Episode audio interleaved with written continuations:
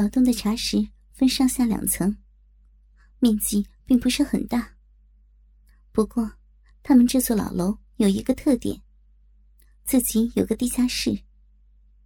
现在，老东把地下室开发出来，小姐们来了，就坐在一楼的厅里靠窗户的一排沙发上。如果有人选中了，就带到地下室。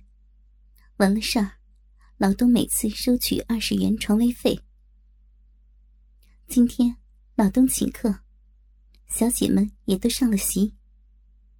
不过，因为小姐来的并不是很多，所以我一个也没看到。一楼的厅里乱哄哄的，到处是人，喝酒的人。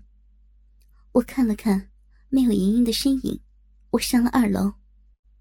二楼比一楼安静多了，因为这里坐着的都是老东请来的好朋友。虽然都不是很有钱。但都是文明人，所以这里更像是祝寿的酒席。我刚上楼，在楼口上就碰上了老东。老东的确是够老的了，不是年纪，而是精神。稀疏的几根头发已经完全变白了，高大的身躯只剩下了骨头架子，眼窝深陷，小小的鼻子。却有一张大嘴，看上去整个跟个吸毒的似的。其实，老东不是吸毒的，他有病，他的肝不好。老东一见我，急忙拉着我走到楼梯下，小声的对我说：“你上来干什么？”我哼了一声：“ 怎么了？我就不能上来坐坐？”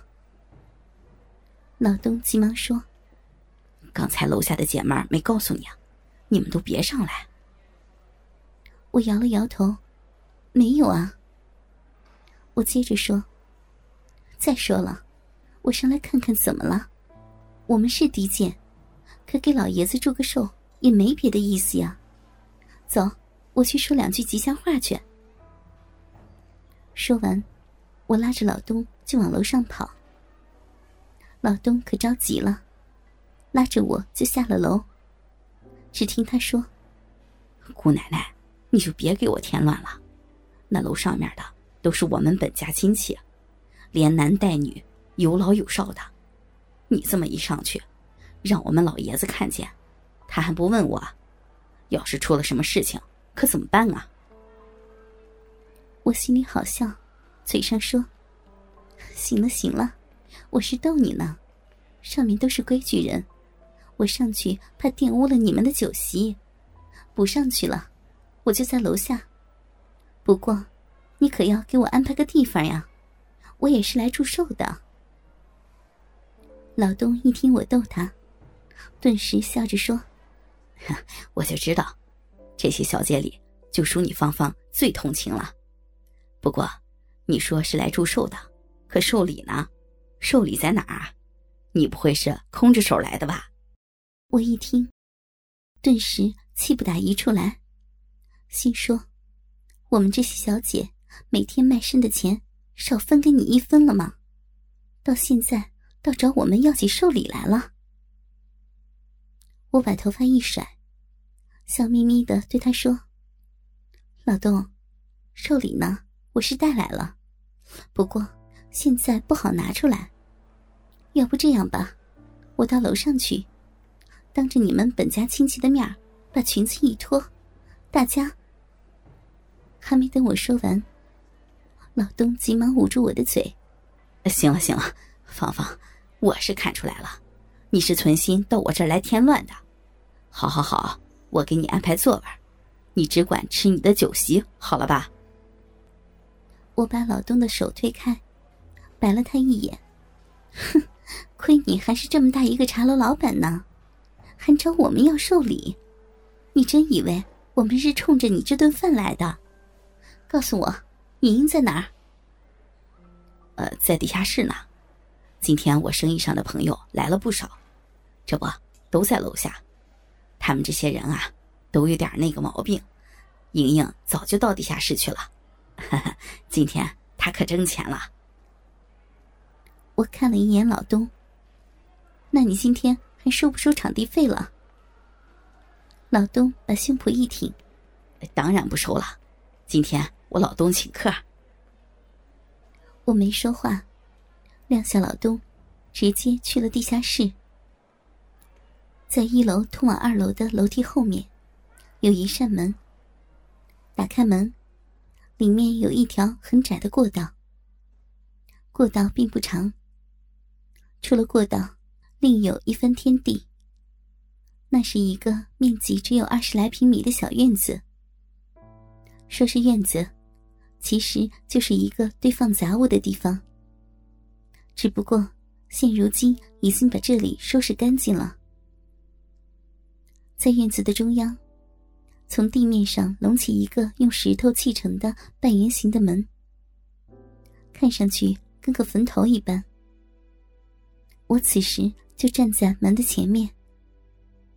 我点上一支烟，一边抽了一口，一边走了下去。说是地下室，其实距离地面也只有四五级台阶的距离。下到里面。是一个一个用木质板隔开的小房间。这样的小房间，一共有五个。每个房间里的摆设就更简单了。有一张钢丝床，外加一个垃圾塑料袋。每个房间都有一个门帘，当然不是透明的那种。如果房间的门帘挂上了，那么说明。里面正有小姐和客人进行交易，反之则没人。平常，在地下室的门口，老东的老婆，那个又肥又丑的女人，都会拿一把凳子坐在那里收取床位费。可今天这里却没人，因为今天老东提供免费的场地。我走下去一看。五个房间的门帘都挂着呢，可以清晰的听见里面的女人的叫嚷声：“老板，使劲呀，我快来了，使劲！”老板，你的鸡巴好大呀！我操，爽了，爽了，快来了呀！爽，够劲儿啊，好好爽啊！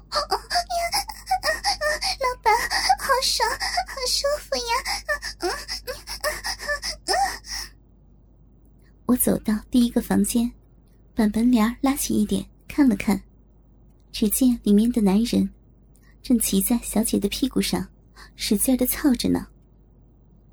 小姐的屁股冲外高高的撅着，我没看清楚她的脸，不过听声音好像是卡伦夜总会的小美丽。我心说，她也跑到这里来了，看来现在扒皮那边的生意。也不太好做了。我放下帘子，走到第二个房间，拉开帘子一看，只见里面的男人正骑在小姐的胸口上，用鸡巴操奶子。那个小姐还穿着一双黑色的连裤丝袜子，脚上的一双白色皮鞋挺显眼。两条大腿大大的分开，蹬在钢丝床上。屁股还随着男人的动作，一拱一拱的挑逗着男人的性欲。我仔细看了看小姐的脸，好像以前见过，但不太熟。我放下门帘，走到第三个房间，一听里面的叫声，我就知道莹莹在里面。